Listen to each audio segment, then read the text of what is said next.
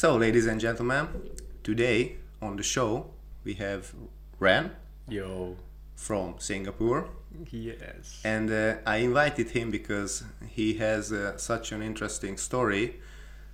He has a kind of transformational story. He was working in the oil business and then he realized that something doesn't feel good for him.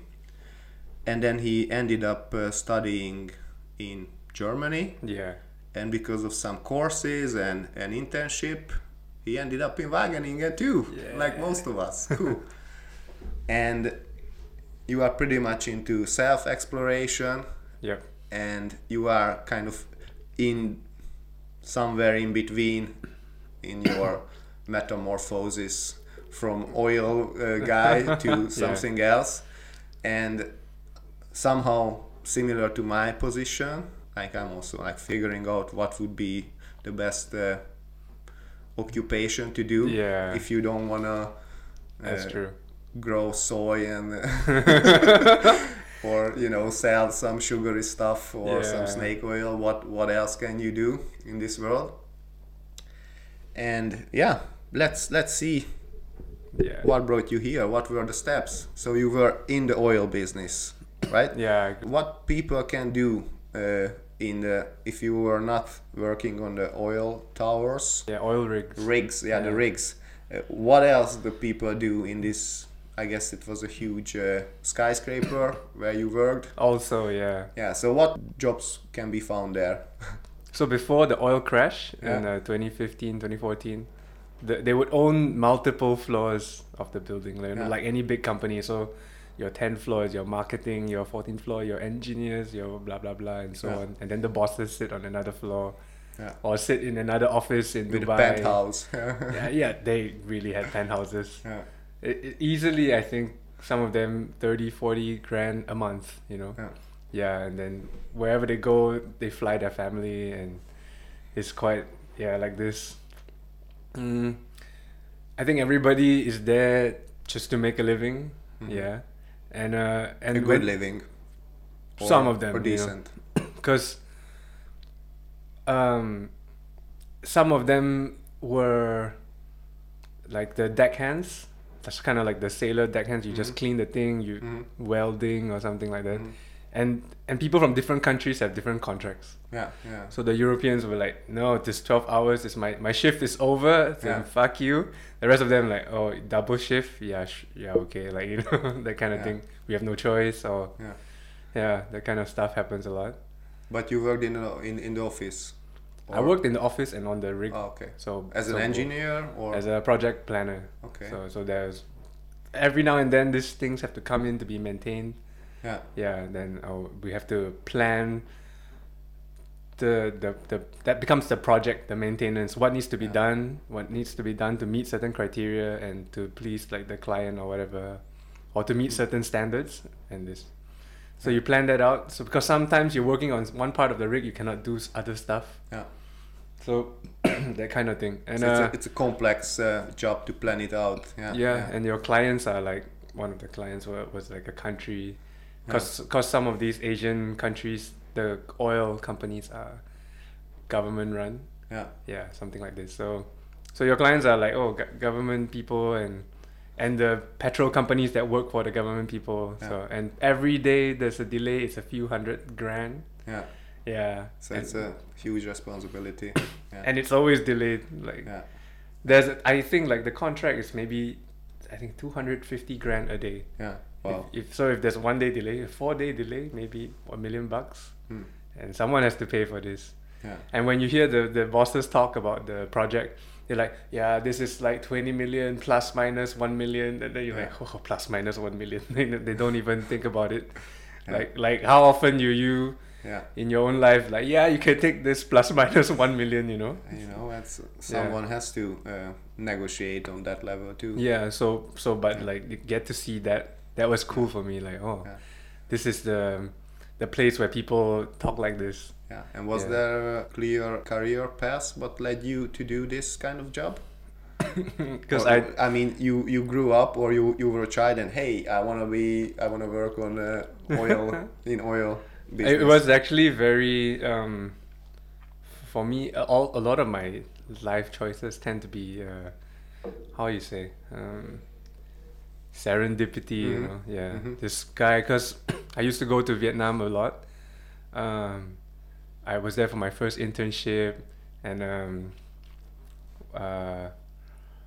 we went there a lot I played shows there, gigs, yeah, with a band, and I had a friend with a father there, blah blah blah, and then this guy I played one show with him before in the same band, and he called me like, hey, you've been to Vietnam, right? Do you want a job there? And then like, yeah, man, sure, why not? And then I said, okay, we'll call you. And then like a month passed and nothing. They're like, oh, maybe it's gone. Then they said, hey, can you come tomorrow for an interview at 8 a.m? And like, oh wow.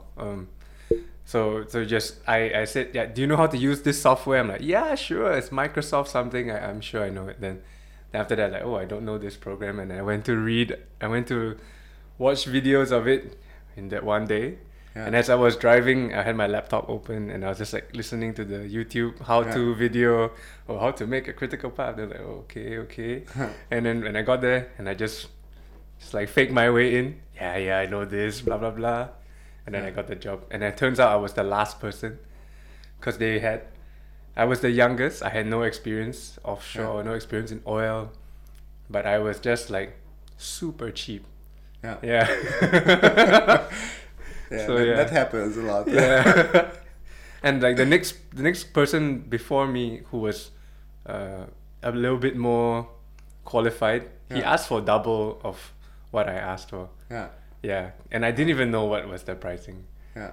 And yeah, it's just a lot of fun stuff like that. But it was nice because that industry is actually full of really smart people. Yeah.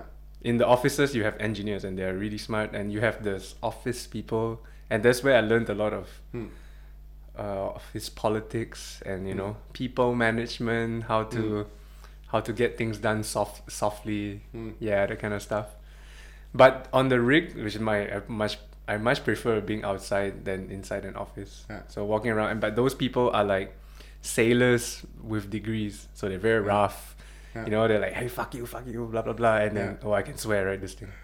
Yeah, fuck. No, so it's too late anyway. They're like, what the fuck's going on? Like, you know, get this fucking thing done. And then at the end of the day, we're all still friends. So after the 12-hour shift, after like fucking each other for 12 hours, we're like, yeah, hey, let's go eat dinner and we'll have a beer or apple juice, as they call it. Because on the bill, it's always like $30-$40 of apple juice. Jeez. Yeah.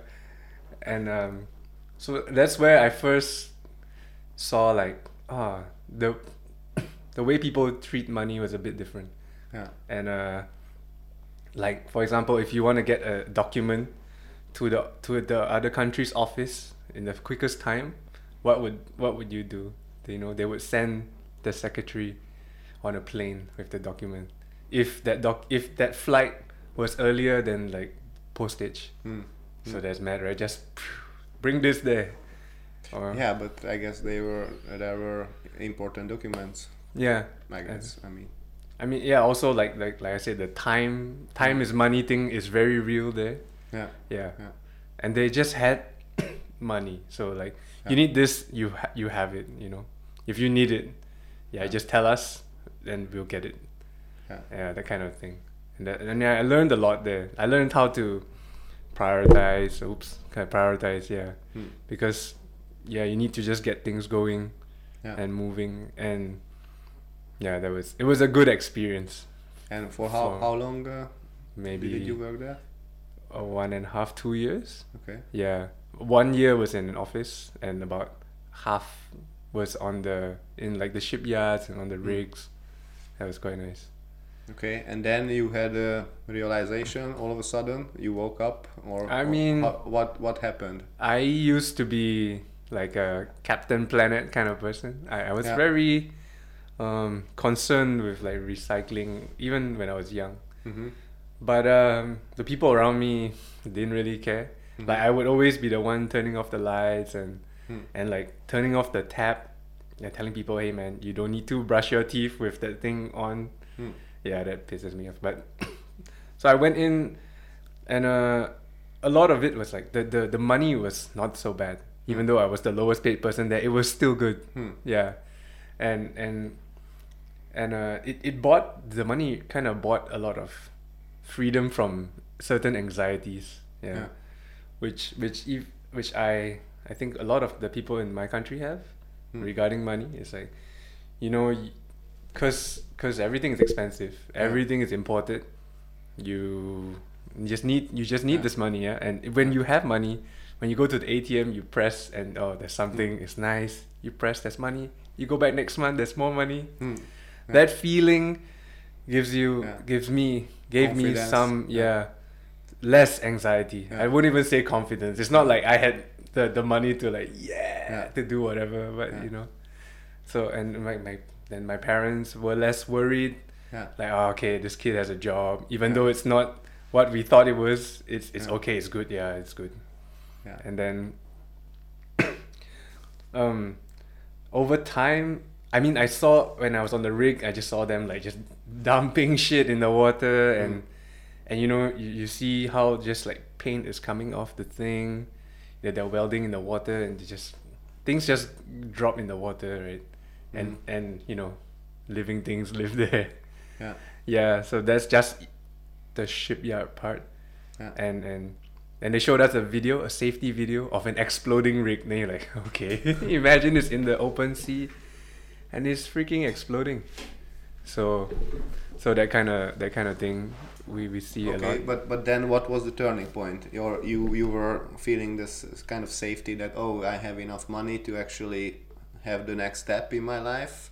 And it was, I don't know, I mean, what was the process that you, I mean, how old were you back then? 20, when you maybe 27, so 28. At 27, 28, most of the people want to go further with their career, but you decided to come to Europe and Germany. No, actually, before that. What was that? Yeah. I went to Taiwan. I lived in a farm, like a permaculture. Okay.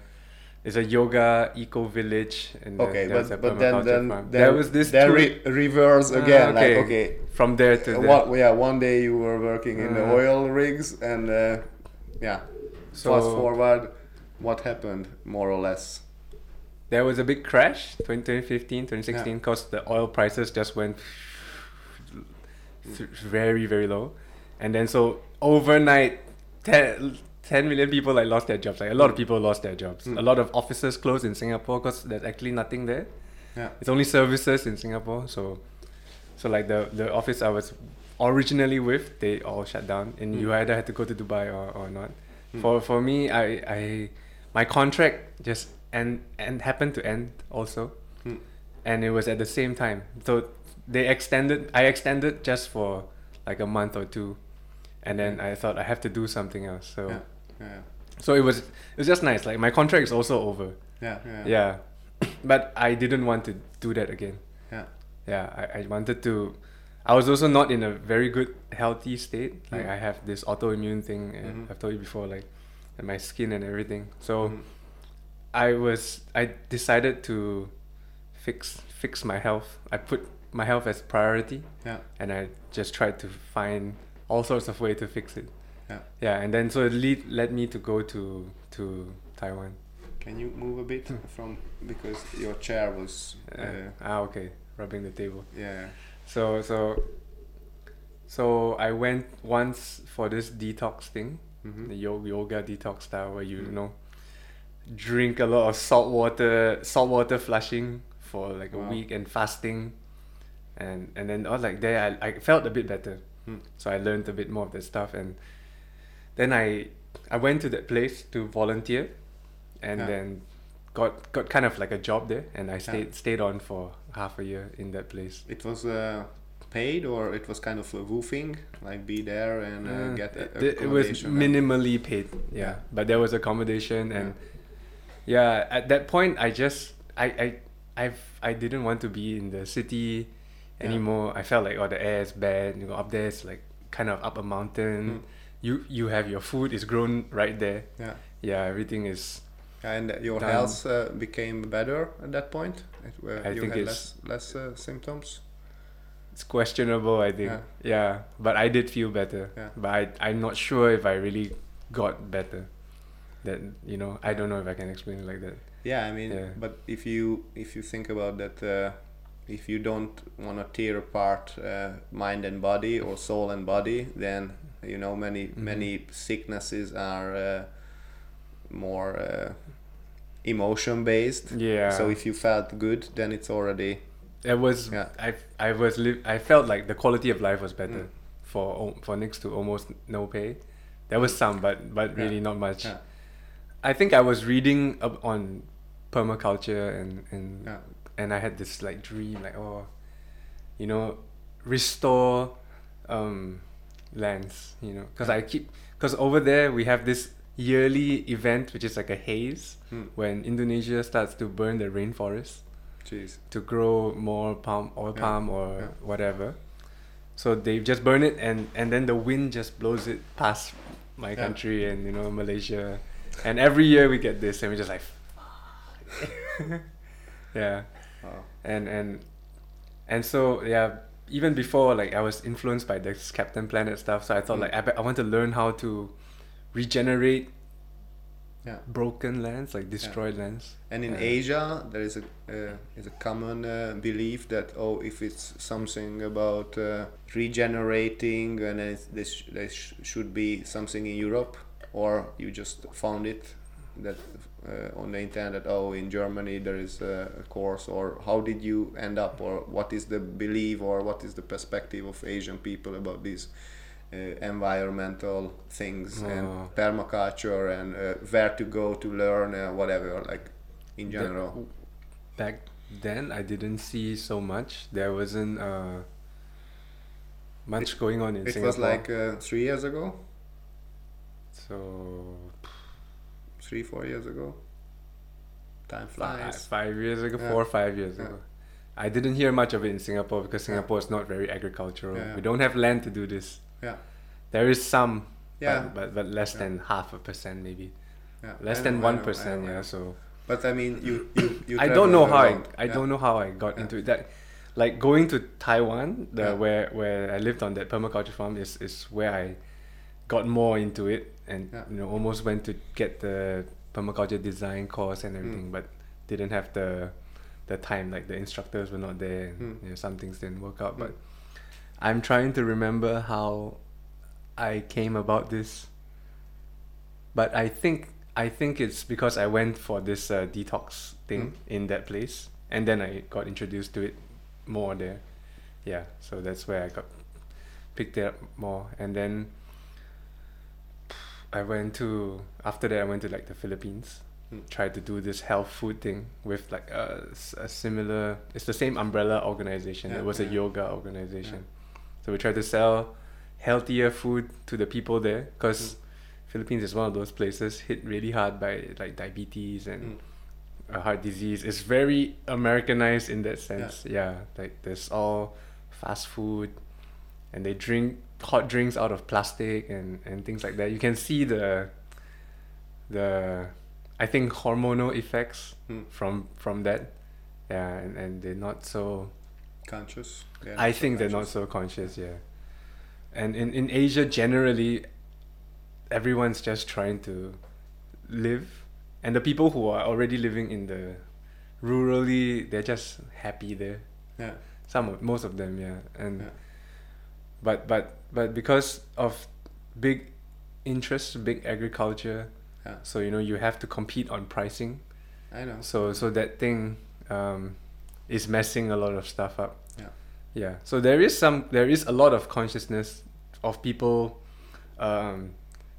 taking land back, or like making organic, growing organic, and trying to push for these things.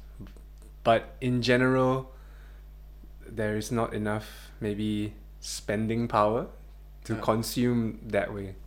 Yeah. Another thing is rural life is much more different. I mean, the whole supply chain can be shortened, but from the moment people move to the cities, then it's all about mass production and supermarkets, I guess. I know that for example in Vietnam there was a trouble, or also in India the supermarkets, they are not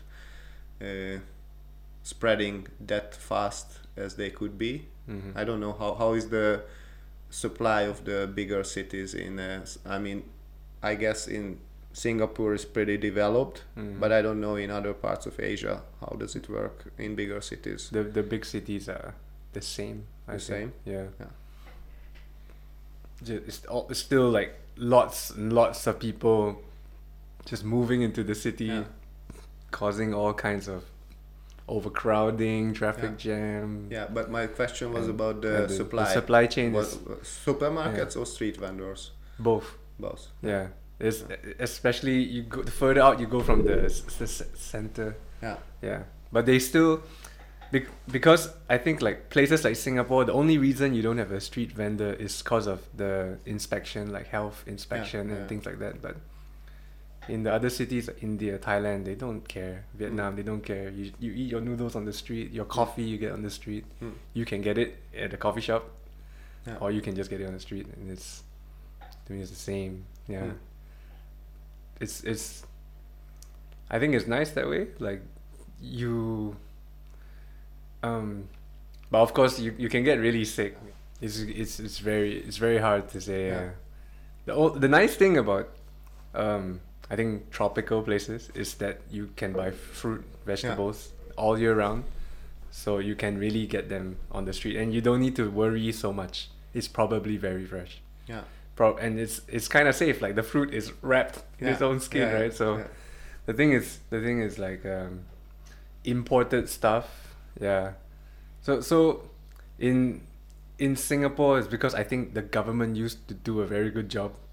So legacy wise, so now the people just keep continuing to trust them, and so the government says it's okay. They let us sell it, so it's okay, and so far it's fine. And they make the tap water drinkable. They make all the food that you buy is usually fine. And if something goes wrong, you publicly see someone pay for it. You know, So there's that. So in Singapore, it's I would assume it's kind of Western in that sense. Like here, if something goes wrong in the supermarket, there is some explanation. I hope, but I can imagine if.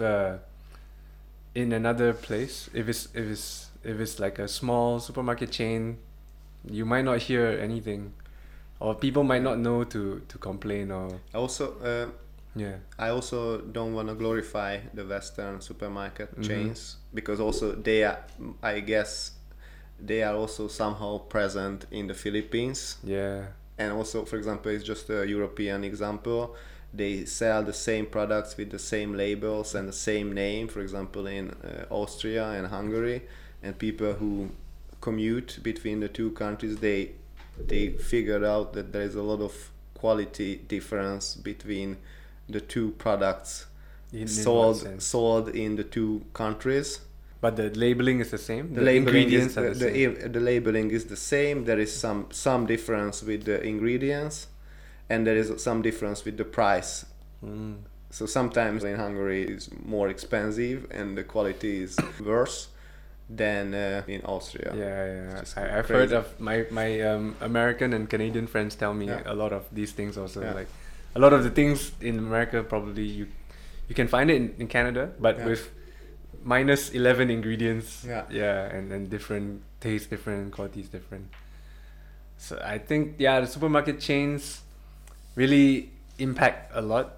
I can see a lot of the effort from all these organic people to try to get like shelf space, and but they have to.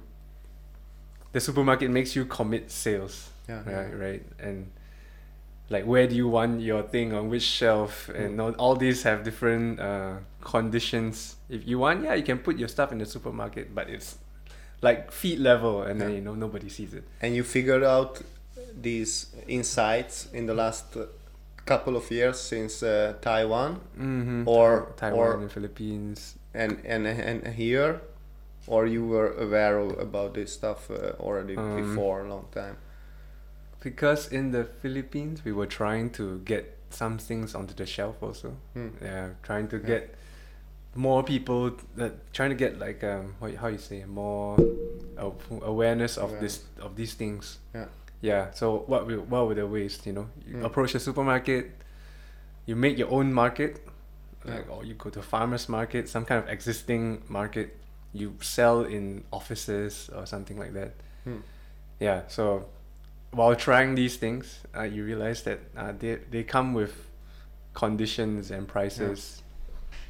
And so that's that.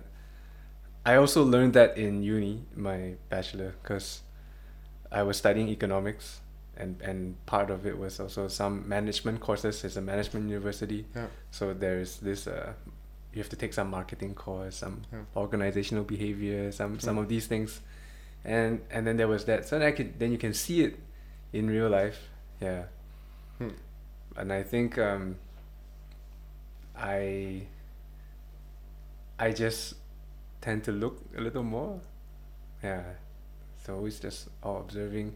It's more, it's like a double-edged sword, right? I have very low attention span, but because of it, the number of things I see is a lot. Like if there's a bird flying past the window, I'm like, oh, it's a bird, and then oh, what's going on here? It's also for me, also in this process of being trying to be aware of food in the last 5-6 years, but sometimes it's just overwhelming, like especially when you hear a new trend, another opinion, when you think like, oh, okay, I figured it out, now I know kind of what my diet should look like, you know, and then you got an insight from a trusted source, you know, not the mainstream, but someone who is who you listen to like online or whatever. Okay, let's try this, let's try that. But then if you look all of the aspects that you would normally consider optimal or ideal, then you don't even want to go into the supermarket because you just want to go crazy, like, oh, it's plastic, it's whatever. I think that was a big part of it, because when I tried to prioritize my health, and I also figured out after fasting that a lot of this is diet based, and because, like, you know, if I fast and I get better, that just means, like, you know, it's what I'm eating, I'm guessing, right? And I give myself a break, but I started to check labels, because, you know, even started from buying skin products. Okay, what's in this thing? And I, oh. And then how many of these things I cannot pronounce, and I start to read what they are, and then how this is bad, this is like carcinogenic, blah blah blah, don't use it, and this is all public information, but you see those same things in everything. It's just like sugar, high fructose corn syrup. It's just in everything, and everything has some little bit of soy, little bit of corn. Like, you know, that stuff just made me really like. That's why I really like living out in the farm, because cucumber, no tomato. Ingredient tomato, no label, but you still know what is that. You know, okay, you know what went into the soil also. That's why I really like this like kind of farmstead, your own, when you eat what you grow. I mean, if you test the soil, you know what it is. I mean, that's the shortest supply chain ever have. Basically. I'm still dreaming about that. Okay, so plan. You were in the Philippines. It was also a year or so, or more than a year. Half a year, 7 months, something. And like you were kind of figuring out what would be the next step, or it was again like waiting for the next serendipity to come, or I happened to see this really flashy picture. I mean, if you see one day, there's the bioeconomy program of University Hohenheim. Okay. It's this eye. It's a picture of an eye with the globe in it. It's like, whoa! And I when I went there, I found out I was not the only one that was really attracted to it because of just this picture. So great marketing on their part. And it's like, this speaks to me. Like, you know, it's we have to try to. It's like, this is the course of the future. It's like really overdue course. We should put this picture in the description. It's really good marketing, and then they break. Shape the future. You know, like so it was at the point, because in Taiwan and the Philippines a bit more in the city, but still lives outside. Yeah. I just felt like I was in too rural a place to change anything, to make much difference. Mm. Yeah. I thought, like, you know, I really like living outside, quiet, yeah. but you're not helping other people. That's the interesting thing, is that those who can actually do the most influence on health and or entire food system, you know, to make it healthy again and make it better, they actually need all of those skills and network what the city people have. Mm-hmm. Yeah, very very much. And the city people, and yeah, with the networks and the marketing skills and advertising skills, they have all of that, but they don't have space to grow, and they don't have contact with mm-hmm. nature anymore that much. Yeah. So that is somehow the combination between the two. What you are yourself is also mm-hmm. trying to reach. Yeah, that's what I'm also trying to be. And I think it's a bit healthier to.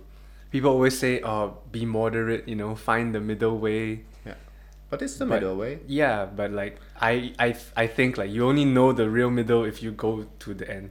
Yeah, and to both sides. To both sides. Yeah. Yeah. So work in the bank, you know, work in oil, and then go into the farm. You know, try fasting, and you try eating a lot, and you know, like okay, that I have a better idea of what's the middle way than just most people. Like I think it's like this because somebody told me this and. Next Monsanto, work, apply. Oh, man. Okay. Maybe. So you found that nice picture. It was flashy. Mm-hmm. And what happened in your mind? You applied or... I just applied for this one course. Okay. I didn't think about anything else. I said, if I get in, I'll go. So that was already a university course. Yeah. It's a university course in Germany, and it was a nice university module. Master module. Okay. Yeah. Okay. But the course was interesting. Like, so you ended up in Germany. How was the impression? It was nice because it's kind of like here in Wageningen. Yeah. It's quiet. Yeah, and it's outside the city. You can go into the city 15 minutes, but and then. I was a bit older, like a lot older. Everyone, and people were like, "Oh, it's so boring here," you know. Yeah. But I'm like, "Yeah, it's nice. It's really quiet. You can hear the birds in the morning, you know. Yeah. You look out. There's greenery and fields. Yeah. And I was really like, "Oh man, everything was cool because everyone is doing something." And I can summarize the course. Generally, it's like everything now that you make with fossil fuel, you try to make it with something else, with micro algae, plants, energy materials, essentially energy materials, pharmaceuticals, all these things that you make with oil, just fucking do it with something else. Okay, cool. Yeah, and then you also have to learn the economic aspects of it. Yeah, like what really makes something sustainable. It also has to makes economical sense. Yeah. And it was like, before this, I had this feeling also, and I kind of got clearer that actually the only reason that we're using oil is because it's cheap. It's only because it doesn't include all the cost of using oil. Yeah. There's a real cost, and you cannot, or they don't put it into the cost of it. It's like the super cheap meat in the supermarket. It's the same with the food, indeed. Yeah. There are many costs externalized, what the society have to pay in different ways, with their environment, with their health. Exactly. And then they pay for whatever air filters and medicine. Yeah. And, you know, I've heard that in some of these Asian cities there are these air bars where you can just get into some bars I think in Japan or somewhere where they got this oxygen bar. Oxygen. I remember that was a trend. I think Michael Jackson was part of that trend. Like, long ago. I was thinking about it, but you know, I had this idea. I hope people steal it. Yeah, is to have places where there are so many plants indoors that's a hyper oxygenated area, and then you know you can rent this out to these like rich parents who want their kids to study better or something, or some dude who's like, oh yeah, you can come up with better business ideas, just sit in this room. Yeah, I'm not sure. I'm not into greenhouse technology, but I guess the humidity is a bit, you know, if you have full with plants, normally it comes in a closed environment with a high humidity, and it's not that fresh feeling. True. So yeah, sorry. Okay. There was a Swedish building. They were trying to, one side of it, the side that faces the sun, is like all plants. And then the other side is the office. So the carbon dioxide from the office is channeled into there, and the oxygen is channeled back into the office. So that was quite cool. And hopefully they can do more of this. Yeah. And also, like the point you were saying, I started to know some of these people who were looking for, they call it champions, you know, people who would bring forward the message of growing their own food, because like Singapore is like 90% import. Yeah. So if we get like 5% more, 10% more, it's a big difference, especially in terms of food security. Yeah. In like our water, you know, it's gonna be switched off the tap in 40 more years because we import water also. Yeah. Yeah, and that contract is not being extended. Yeah. So like, that's something difficult, I think. But so Singapore is that's why like working a lot with the Netherlands to deal with water issues, because these two countries have a lot of water issues. Yeah. Yeah, quality and supply and all this stuff. But so the thing about this guy, he was really cool because he was trying to find to use all the roof space in Singapore, because that's dead space. Yeah. So that was a really good idea, and I hope. And he was talking with the government, so he, like you say, he had these connections and everything. I just hope that he had found someone with the expertise to make it happen. Yeah. That. But what made you shift from food? Because I guess for 1 or 2 years after the oil, you were more into the food and lifestyle, and then you shifted with your master more into the fossil-free. Just a question. I mean, if you don't know, I don't really know, but I think. I mean, this is the same world. Yeah. I mean, it's just a natural extension. Yeah. I think. I mean, if someone starts to get the principles of permaculture, it's all about this circular mindset and more human scale, or more kind of digestible scale, not like there is too much CO2 in this city, okay, what can you do as a person? But I guess with the gardening, and also with these, okay, how to change certain products to fossil-free products, then it's more like scaling down and seeing the little, the small steps, like taking small steps towards a bigger, nicer goal. More or less, yeah. I think like I don't want the oil companies to have so much power. Yeah. Then that's the only thing is maybe energy and the materials. If you can substitute energy, technically you can grow anywhere. Kind of like the Netherlands, just greenhouse. I mean, there's good and bad, but theoretically, you can, with lights, you have all the colors of the lights. You can grow nutritious food that does not require a lot of potentially harmful stuff. Yeah. Like the pesticides. Or, I mean, the biggest problem is with the monocultures and with the huge plantations. It can be the grains or whatever the plantation. When it goes too big, then you will have those problems. Yeah. And also the cultivation is not human scale anymore. You need a lot of machinery, robotization, and that's why also there is a lot of land grabbing issues all around the world. So that's why people are going to the cities. The cities. You know, often the narrative starts, the urbanization cannot be stopped, or the urbanization is just continuously growing and growing. and they don't start the narrative from the real beginning. It's just they just start with like, oh, people just go to the city because who knows why. They want a better life. But they kind of forgot the fact that there's a lot of land grabbing, there's a lot of land issues, there is a lot of manipulation of how to suppress farmers. Yeah, and that's why people often then they lose their land. What else can they do? They get in debt, right? To keep up. There's so many programs here that's like, we will help these rural people by introducing them to fertilizers and pesticides, and it's sponsored by this fertilizer company. It's like, okay, and what's the future plan for them? Yeah, they'll buy from us, you know, and then it kind of summarized the business model, which is a very good business model, still mainstream. So they drive prices so low that if you don't have a machine, you cannot keep up.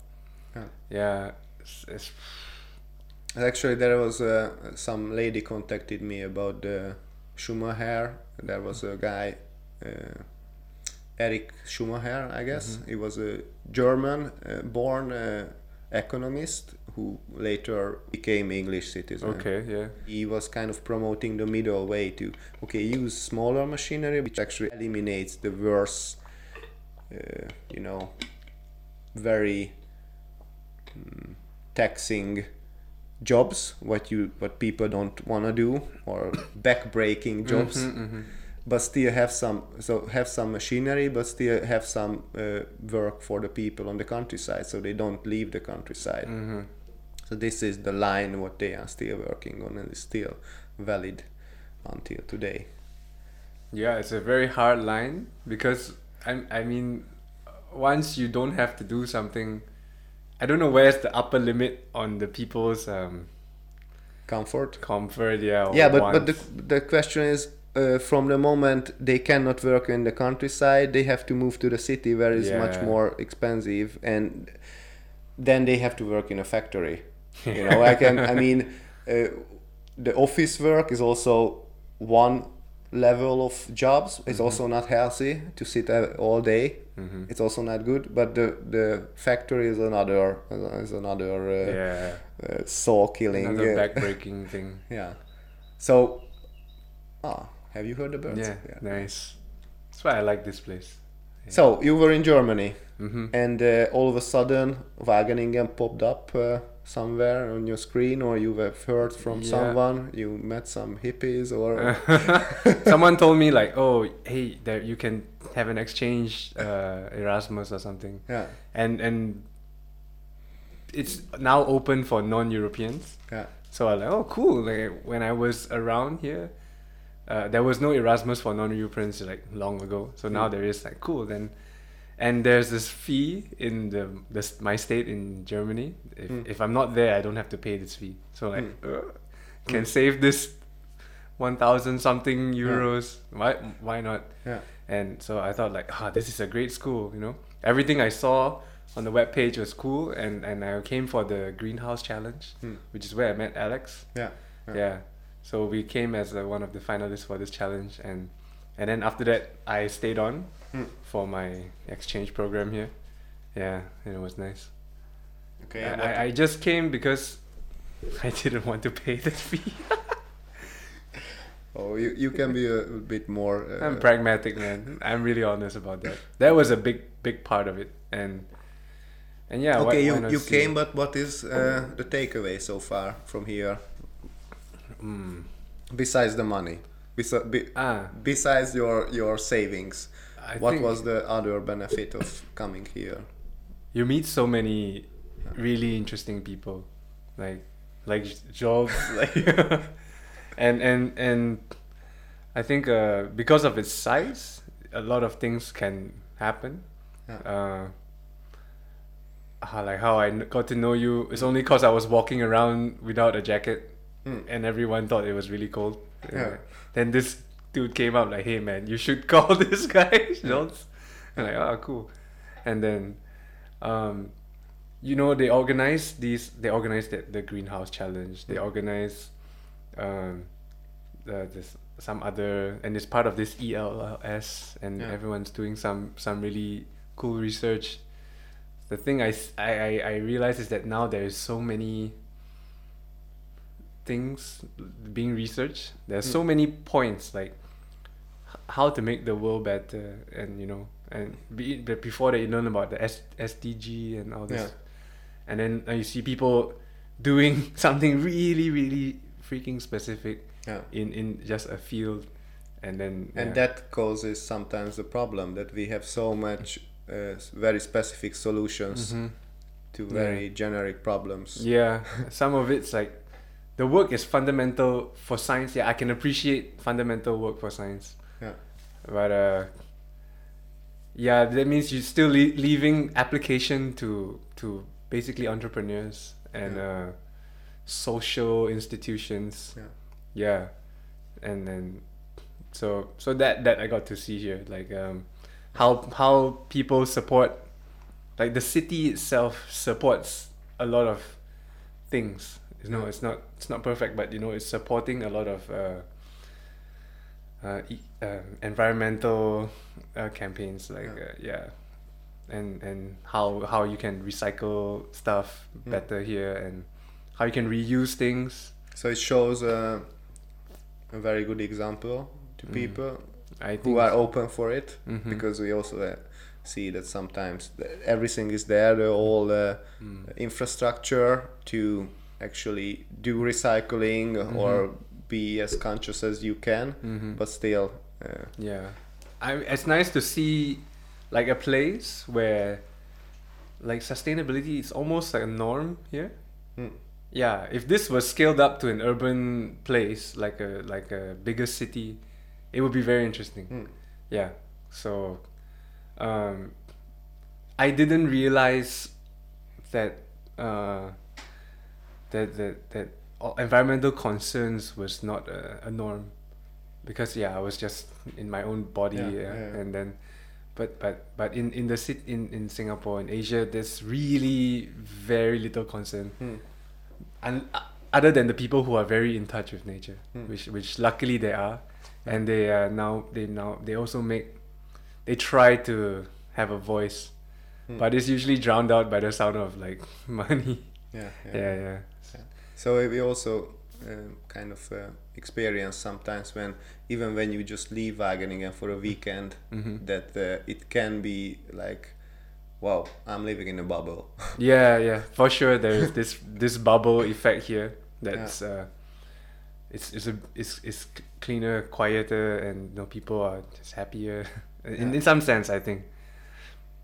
And there's concern. There's like concern. Like you can feel it. Like, you know, like, can I don't have this in this plastic box? You know, people bring their own containers. And the thing is, this stuff used to be the norm before disposable containers. My maybe my grandparents, my parents, they have their own lunch boxes, lunch cases, and these things were common until you can just buy it and throw it away. I don't know where a lot of this awareness came from, but I think also but before that, another thing about Wageningen was that there's so many things going on. If you want, there's actually stuff, there's actually things. Someone's offering a course somewhere, there's some kind of physical activity, there's some kind of cause that's like, there's always something going on. And so it's a very active place, but I think if after the first few months, I felt like if I go for everything, then I don't have time for myself. I don't have time to think about things I want. But and then it's like the internet effect, right? Because everything seems cool. Yeah. And you know, like, but if I might miss out something interesting, until like I have to think about what I want to do, and the things like I need to do, those things take time also. And the other thing is that it seems that it's super overwhelming and something is happening. It is true, However, in the end of the day or in the end of the semester, everybody goes home. Mm-hmm. So Wageningen for 2 months is a ghost town, and most of the initiatives which have started are, you know, like how do you say it? Like paused, yeah. Or some of them just die out. Just die out. So it's very. Yeah. There is a lot of energy, but then just it's gone. I can imagine how transient this place is. Yeah. Maybe we've also talked about that a little. Yeah. You've been here slightly longer, right? Yeah. Few years. 6 years, and it's like an airport. Yeah. Yeah. It's like an airport. Yeah. Basically, an airport city. I imagine a lot of places are like this. Yeah. Because I mean, how long is a master's course, or how long is a bachelor course? Or, maybe 1 year for the courses, and the other year is internship somewhere else. So it's gone. Yeah. Even like me, I'm gonna go, and it's been a few months only, but it's been a really good few months. Yeah. And there was one thing I remembered that ties a lot of the points you asked about earlier. When I graduated from my undergrad, I just took 10 days. I went to Vipassana. And that changed a lot of things for me in terms of being aware of how you say your stimulus, right? So being aware of the inputs, what you're hearing, seeing, what you put in your body. That was like the kickstart to a lot of the awareness, you know. And I eat this. Do I really feel good? I feel good now, but in 4 hours later, you know. So I started to eat to feel better later, and that started to change a lot of things, and a lot of it was like I'm not really separate from other people, and making them better is in a sense helping myself. So there was this need to help other people in some way. I don't know how, but I just wanted to, you know, I felt like if I can't fix myself, if I raise everyone else's quality of life, it's good enough for me, you know. Yeah. There was something that happened after Vipassana. Cool. And that was fun. And then that, I think, kickstarted everything else. Mm-hmm. Yeah. Where are you now? What stage? You are doing your internship, right? Yeah, I'm doing an internship. And it's how is it so far? It's quite interesting. It's plant microbiofuel cells. Yeah. So it's a spin-off company from one of the companies here, I think, in Wageningen. Yeah. And they have this project. One of the chair groups, right? It's ETE, environmental technology. Yeah. They're called Plant-E. Yeah. Oh, yeah, plug. Yeah. Yeah. But they so it's still limited in the sense of what the thing you can use it for, because the power output is not super high. But they are testing this thing that's working here. They're testing it in places in Asia, the tropics, where it makes more sense, I think, because there is less temperature differential. Maybe the microbes work better, and it's just hotter, so there's more metabolism, and it doesn't freeze, so they don't. Yeah. Yeah. So that's like, yeah, you get more constant power output, and you just need to figure out how to make it usable. Yeah. How to harvest energy. I think it's super interesting for very rural places, like rice farms or whatever. Imagine you can charge your phone with the with the bacteria activity happening in the rice, in your rice field, as long as it's wet. Yeah. Yeah. So they have this project, and they're sending us there. It's me and another person, so that's fun for me. Yeah. Yeah. So you are in the middle of your internship, and the second half will be in Vietnam or Thailand. Thailand. Oh, yeah. Nice. Another 3 months or so. Till September. Okay. So from next Monday till September. Oh, cool. So yeah. Just right on time that you are here. Yeah. Cool, yeah. Cool. It's quite sad, because I thought I would have liked to be here during the summer. But I don't mind being there also. Yeah.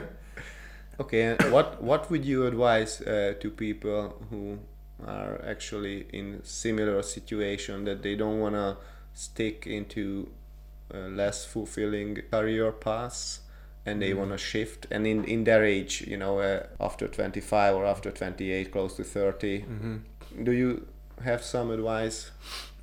I mean, I don't know, or insights. I mean, are you happy now? I'm okay. I'm not. I don't know. I'm less unhappy. Yeah. Let's just say that. Like, not. I don't know what it means. Like, to be happy. Like, you know, there's a. I think I can live with myself. Yeah. I can. I feel I can do more. So. Yeah. So that I do feel that pressure on that part. For me, it took a long time to deprogram or to break free of certain programming. Yeah.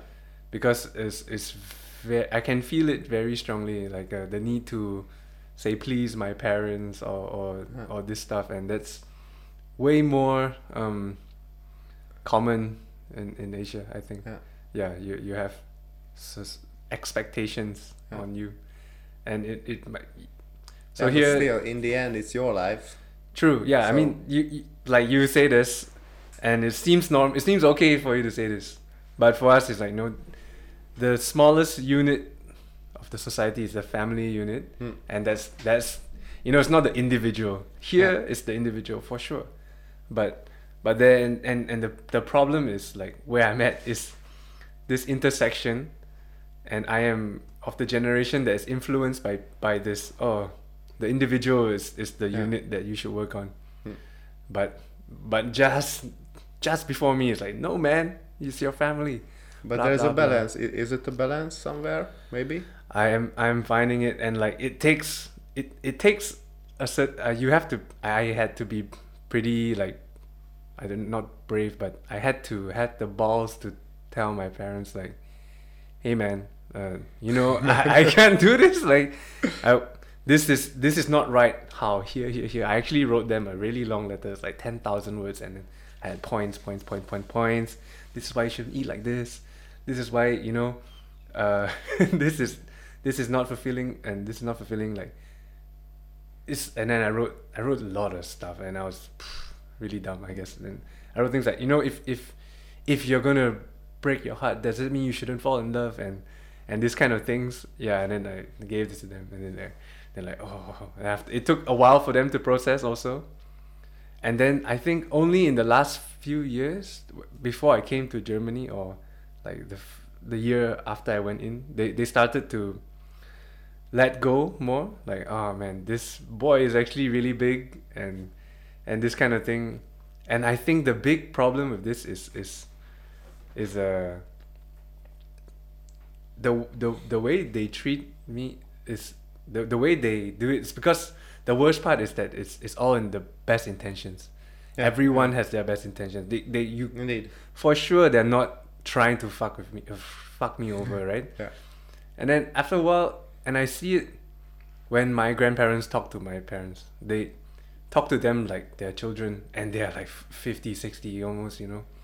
So, and then obviously when they talk to me, like, oh man, why are you talking to me like I'm a child? And then I see it, and I'm like, oh, okay. So this is a transgenerational thing, and it will happen. And and if you're not aware of it, or, you know, and I don't blame them, because they have had their own programming and struggles. They've done so much more than I think I can ever do. Like, you know, they are the generation that took care of their parents and took care of their kids, and I can't even, like, take care of myself in that sense. So they gave up a lot to make life happen for me and for other people. But I took the extra resource, maybe, to develop myself and to find out about things, and because I don't have to take care of other people, so I cannot, you know, blame anyone for anything. And but also, if you talk about the family unit, then you are also the part of it. So it's not just your responsibility, but if they feel they have the wisdom to feel what is good for you and what is not good for you, then they're gonna extend for sure this. That's what they did. Their love in a way that give you more of a place to move around. That took a while. But so.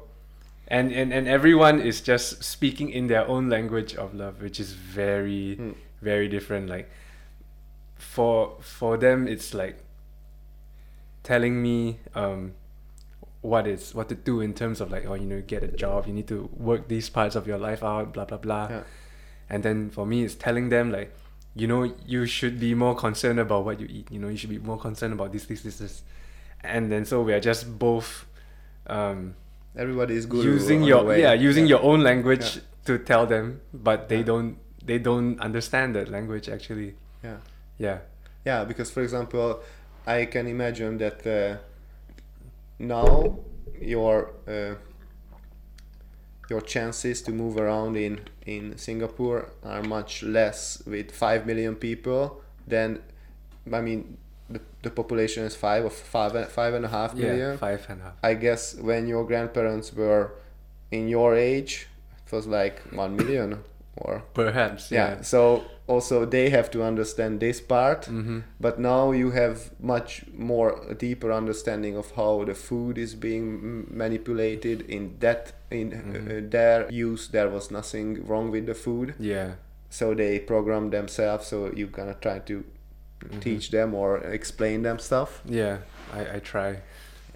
So it's a lot of, but of course they made it, they still alive, so it means that they went through all of the challenges, and you can learn from them a lot. So it's a lot of I think exchange. I matured really slowly.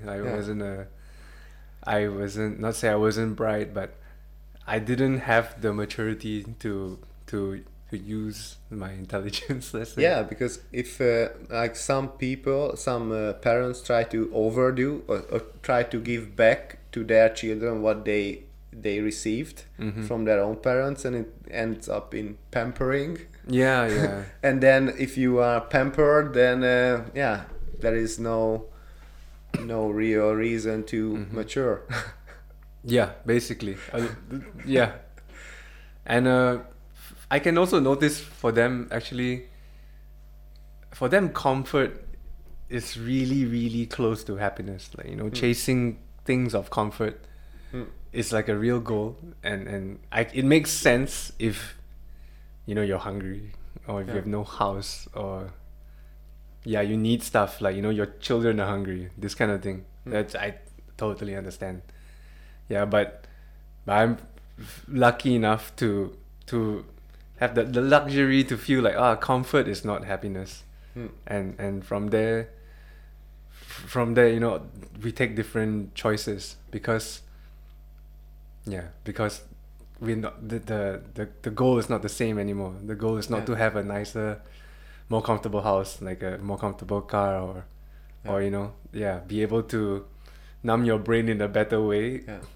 Now it's like we go to find limits, find like the Poland trip, find places that we can grow in a sense, and and they look at me and why are you fasting, or they even told me once, like, why the hell are you meditating, what's the point, what's spirituality, you are 20 something, and then and I have no response to this, because how do you respond to that? Like, why do you need this? You should be spending this time looking for, say, gainful employment in some sense. Then you will have your life sorted, and you can do this when you are 60 and you are retired. and I cannot argue that point without being very angry, so I try not to. Yeah, but you actually also tried out the simple life in Taiwan, so you know that you were also content that way too. Basically. So in that sense, you can give up a lot of unnecessary, unpleasant workload, which would make you miserable and chase your dreams. Where do you see yourself in 10 years? Man, it's an job interview. No, it's just, it can go anyways. It doesn't have to be about career, location, occupation, what you do, family, whatever. I have this this dream, this place I want to have. And it's like sort of a, I want to buy some land somewhere. So that's one part I need to figure out.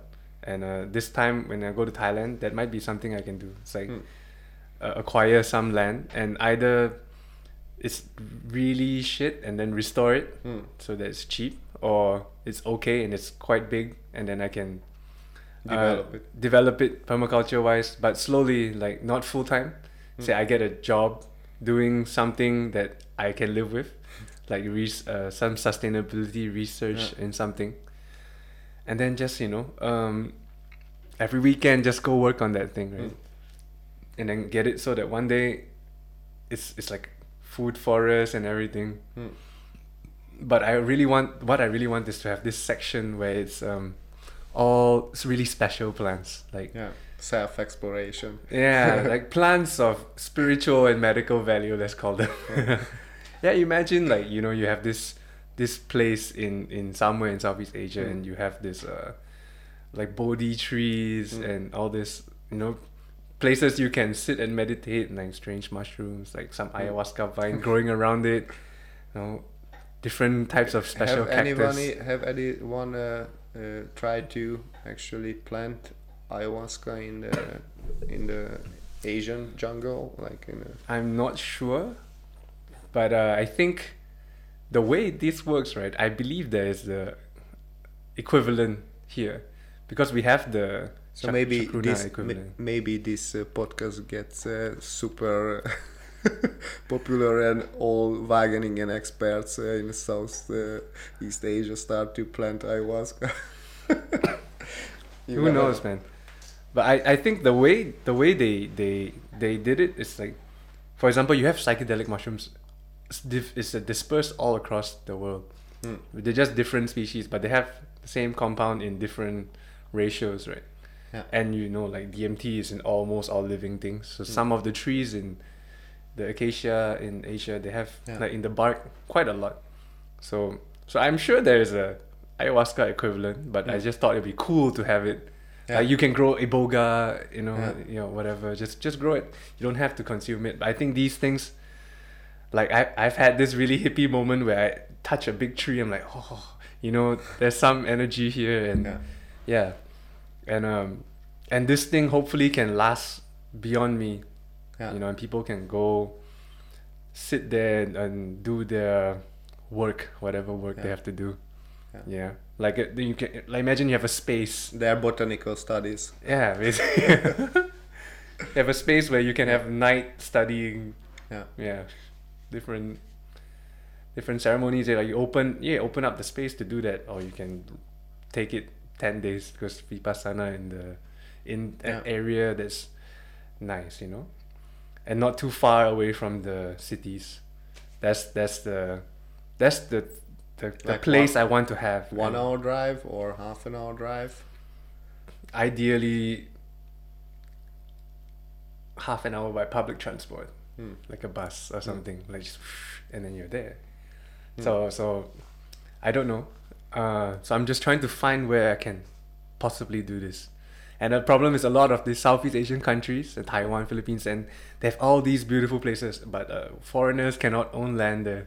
Yeah. Or I would have done this quite a while ago. And the other options are like South America and somewhere. I'm not sure that if the governments or the authorities are appreciating the plans. I mean, they won't know. Yeah, okay. To them, it's just fruit forest. We don't tell them. Yeah. We don't tell them. It's just passion fruit, you know. Yeah, passion. Bananas. That's nothing. No, that side is just, don't go there. Yeah, but in Peru it's totally a legit dream to have it. So yeah, I mean for someone to own a land and, you know, just grow some of these trees have a lot of proper medical value. Yeah, like a neem tree, you know, those are cool. You know, just take them, can study it. Maybe the university can study it or something, you know, because that now there is development in this. Like a lot of the things I was interested in, there was no space for it in Singapore. Yeah, like I was always interested in consciousness expansion, let's say. Yeah, and there's really no space for it. But now, my friend just sent me a link, like Imperial University in UK. Yeah, they have their own wing, and it's under the medicine department. So it's legitimizing it slowly. Dr. David Nutt and the other guy is Dr. with an H, like Harvard.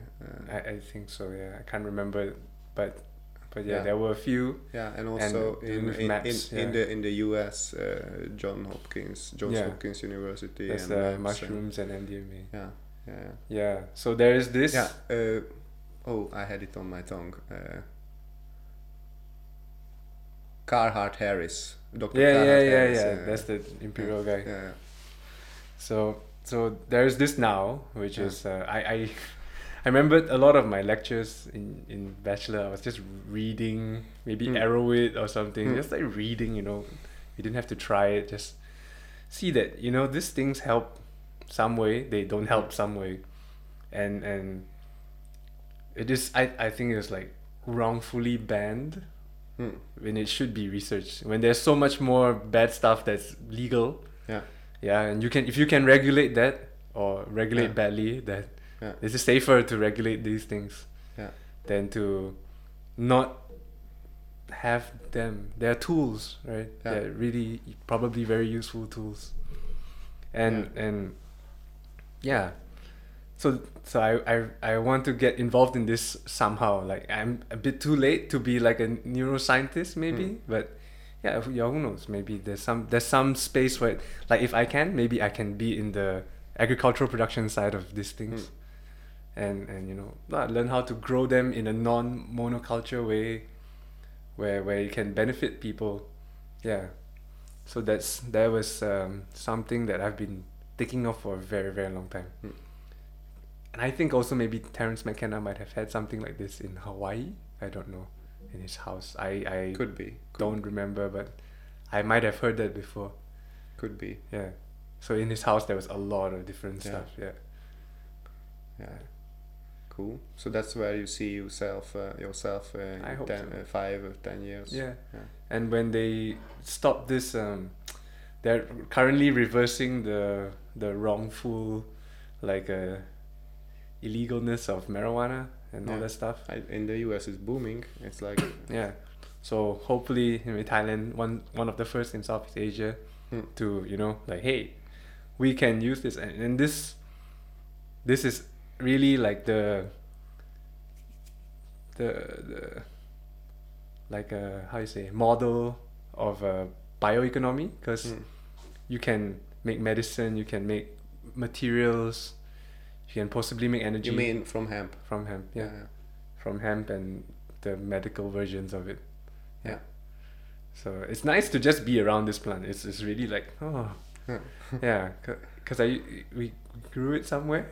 I've seen it around. Yeah, it's nice. Like, it smells nice. Don't even have to consume it. It's just nice to have. Yeah. So. To make t-shirt out of it. Yeah, of course. Make some rope, canvas. Or fuel. Yeah. I think there's a big project called GRACE, which is using miscanthus and hemp for biofuels and all sorts of stuff. So the eye opener here was that you can really almost make anything from plants, and actually, it's not that these things are more expensive. It's that petroleum is cheap. Yeah. It's artificially cheap. Yeah, and if you have a short supply chain from plant-based materials, then you cannot externalize so much other costs which are invisible with the oil. Yeah. You don't have to deal with geopolitics and all of this. Yeah. You know, like run down entire countries just because we have to have our pipeline through them, you know, or tribes or whatever. Yeah. The geopolitics part is a real big thing that, yeah. Yeah, but who knows? I mean, the biggest sharks put their money also behind the hemp in the US. Mm-hmm, so yeah, if it will be run with the same attitude, then... it doesn't really have, I mean, it seems nicer, but still, if it's with the same attitude and same practices, which are tearing down people, nations, whatever, communities, then, that's the thing. But the only hopeful thing is that you can grow your own hemp. And with that, hopefully, there is the gateway to growing your own food and your own other stuff, because things like, say, tobacco, it's really hard to grow your own yourself. Yeah, and like grain, right? You can't grow your own. You can grow your own grain, but just what grain? Grains, your wheat or whatever. You need a lot of space, a lot of land for it to make sense. But you can grow your own marijuana for sure, because you use one plant is enough for quite a while. Yeah, you can grow for your friends. But I think people in Canada are mentioning like this is happening, there's oversupply and some big forces are trying to influence the supply chain, let's just say. Yeah. Hopefully, I don't know. Hopefully, like the fact that you can do it yourself is well known and it's practiced for a long time. Yeah. That people, if they see that it's getting out of hand, they can do something about it. Yeah. The only fear is that they make it too cheap, like. But then you know what's buying a few seeds. Yeah. They can make it really cheap, I imagine. Yeah, but I mean, not everybody needs it. It's just a question of the utilization in all other industries where can be real harmful, where real useful, because I mean, getting stoned it's maybe better than get drunk, but it's still not it's not the ideal state. It's not it's just still I would more consider it to use for artists or more creative people, but it has more effects of pushing or numbing down emotions instead for of releasing them. But it's still better. I mean, when someone gets stoned, there's a less chance that they go home and hurt their family or whatever. You know? Yeah. So for sure, a lot less violence. Sense, yeah. In that sense, a lot less, like drunk driving kind of incidents. Because they drive slowly, they can't really see. I mean, so, like, we take these steps to reduce harm. Like, for sure, that's really good. I think why my country doesn't want it is because of productivity. Mm. Yeah. You know how they want robots. They want high functioning robots, and they want. If you're an addict, you have to be a high functioning addict, or else you're just a loser. You know, So, it's. I think it's just good to that is reversing in the sense that we are reversing something that's kind of wrongfully criminalized for really bad motivations, and we can see it. And then so this the start of the questioning of like why is this criminalized and then so I like this as a start, and then but we don't even have to mumble much more on that. Anybody just look into Graham Hancock's TED Talk, what the war on consciousness, and he kind of boils down the entire discussion. So that was a good talk, I remember. So I think once there's more awareness, hopefully, I think that was what they were trying to do in the 60s, 70s. That's why they were giving it away on the streets, right? Trying to get people I'm not sure. I'm not sure about if it was kind of social engineering or was it more from love. I'm not sure about that. Yeah. I mean, it can be both sides. I mean, in the end, it wasn't. It didn't end up too good. Yeah, it wasn't. It wasn't organized very well. So it's good that we can learn from that, but we should not, ignore the tools, like psychedelics, like meditation, you know, all these very old things that for some reason we don't, the general population doesn't use, right? Even though we just keep telling you like over and over, what do all these like successful people have in common? A lot of them meditate. And and I tell my friends here, I tell some of these younger people, they're like, you know, my mind just does this. And I was like, that's why you have to do it. And I don't know why I got interested in it. Like how come? I don't know. So I don't know how to me it's like when I heard it, like you know this thing, you go there for 10 days, you don't talk to anyone. Yeah. And first thing I said was like, this is fucking cool, you know, I want to go. Yeah. And then I went and like, oh, it's really nice, and tell everybody, and they're like, huh? 10 days? And then I have to take 12 days off work, and I can't talk to anybody? I cannot read? For me, it was strange. Like, my parents were freaked out, like, geez, you won't have your phone with you. Yeah. And like, I was also kind of scared, like, Jesus, what is gonna be? Like, they really took in my phone. They really locked the gates. But the preparation, the whole process was kind of strange. How did you find out about it? Yeah, one of my friend is he's a psychologist, so he went on this Vipassana, and the next year I went too.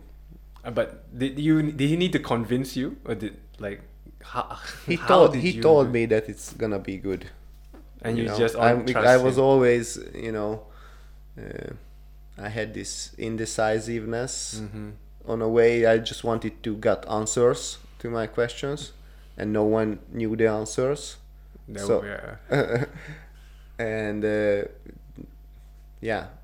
of the time, the answers are coming from within.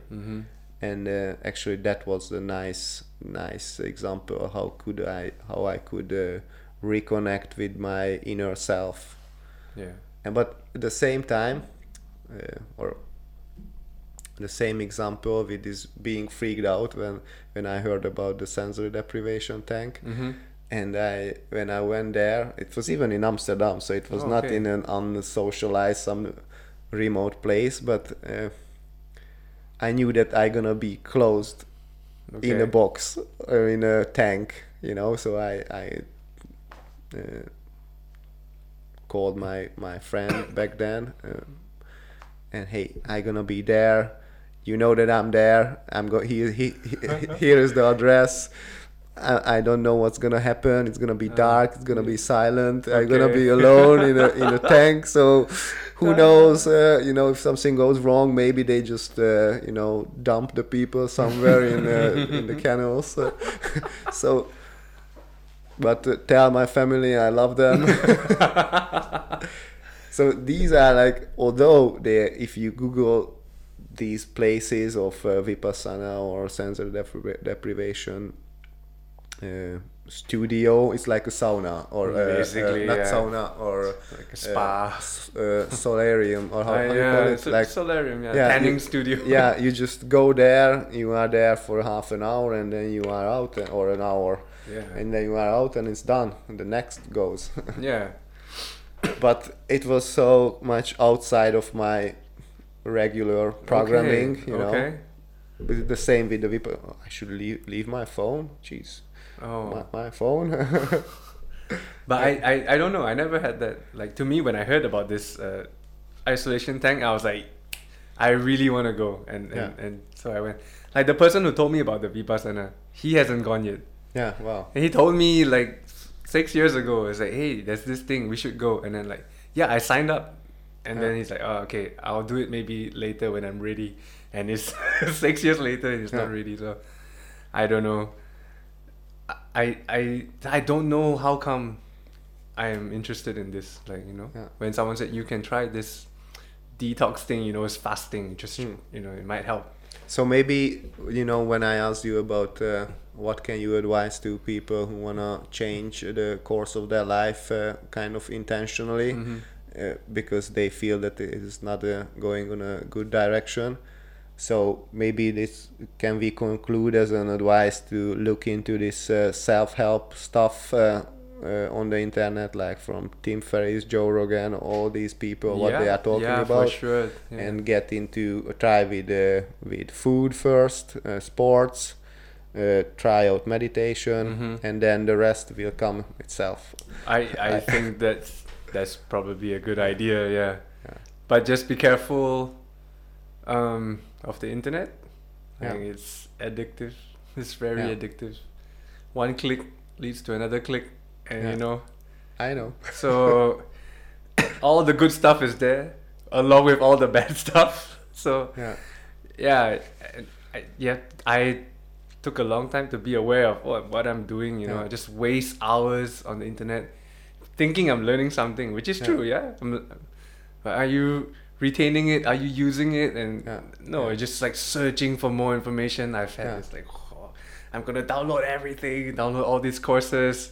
And then go through very few of them, or even go through them and not retain a lot of them. And also, like, there are many gurus out there, many online courses and workshops. Make your choice if you really want to follow someone. Listen some podcasts with them where they really explain, where they really open their personality, figure out if it's something for you or not, and don't buy in right away into some by the way, you know, I became a millionaire and I have this course within 6 weeks you're gonna have 1 million followers. That happens a lot. I actually have something that might be a good illustration of this. And the point also is like, now the thing is, now Tim Ferriss or Joe Rogan, you should go, but maybe ask someone what are the episodes that really impacted them, because now the amount of content they have is so much. You don't want to listen to any local comedians who happen to be friends of Joe Rogan or some MMA, quite a lot, or MMA fighters, and you just they talk about some local stuff, some they have a kind of a circle what some people know, but there are special episodes with Graham Hancock, Elon Musk. Special people saying really interesting things. So I saw this like picture in a postcard, and I thought this really makes sense for what we were talking about. And it's kind of like this. You can show it to the camera. I can show it, or you can show it. Look, you can show it to that camera, maybe. So, you know, there's a lot of good stuff, but some things carry more weight than other things. Sometimes less is more. Yeah. So pick the material you study carefully. Like you were saying, there is a lot, but it's easy to get lost. Like the internet, I think what was really cool is maybe last time when the knowledge is power era, that access to knowledge was the filter. Now it's filtering though. Now it's the filtering is the real thing. And also be aware that the self-help is also an industry. So everybody wants to sell stuff. Basically, Don't forget to check out our web shop. It's coming up soon. I wonder what Chama's selling, like a consciousness cup. It just says drink. Okay. So it was a quite nice podcast, I believe. It was a pleasure. Do you have anything else to add? Stay in school, kids. Don't do drugs. No, I would say just live like if you're like you're not sure what you're doing. Technically, that's your art, right? Your art is figuring out your life. Your creative output might not need to be something physical or like a book or a song or whatever, like the way you live your life is your creative output. And if you can look at it like that, then things become more of a process, and you know, you get less stress about not having anything at, oh, I am this age and I don't have blah, blah, blah. So, so don't compare. Don't compare, If you feel it's right within, oh, we are so wise. I don't know if we can release this episode at all. It's just so much wisdom. I mean, I can't, I don't feel like I'm in a position to give any advice to people. Yeah. Okay. Then listen to your heart. Yeah, I guess. How is this song?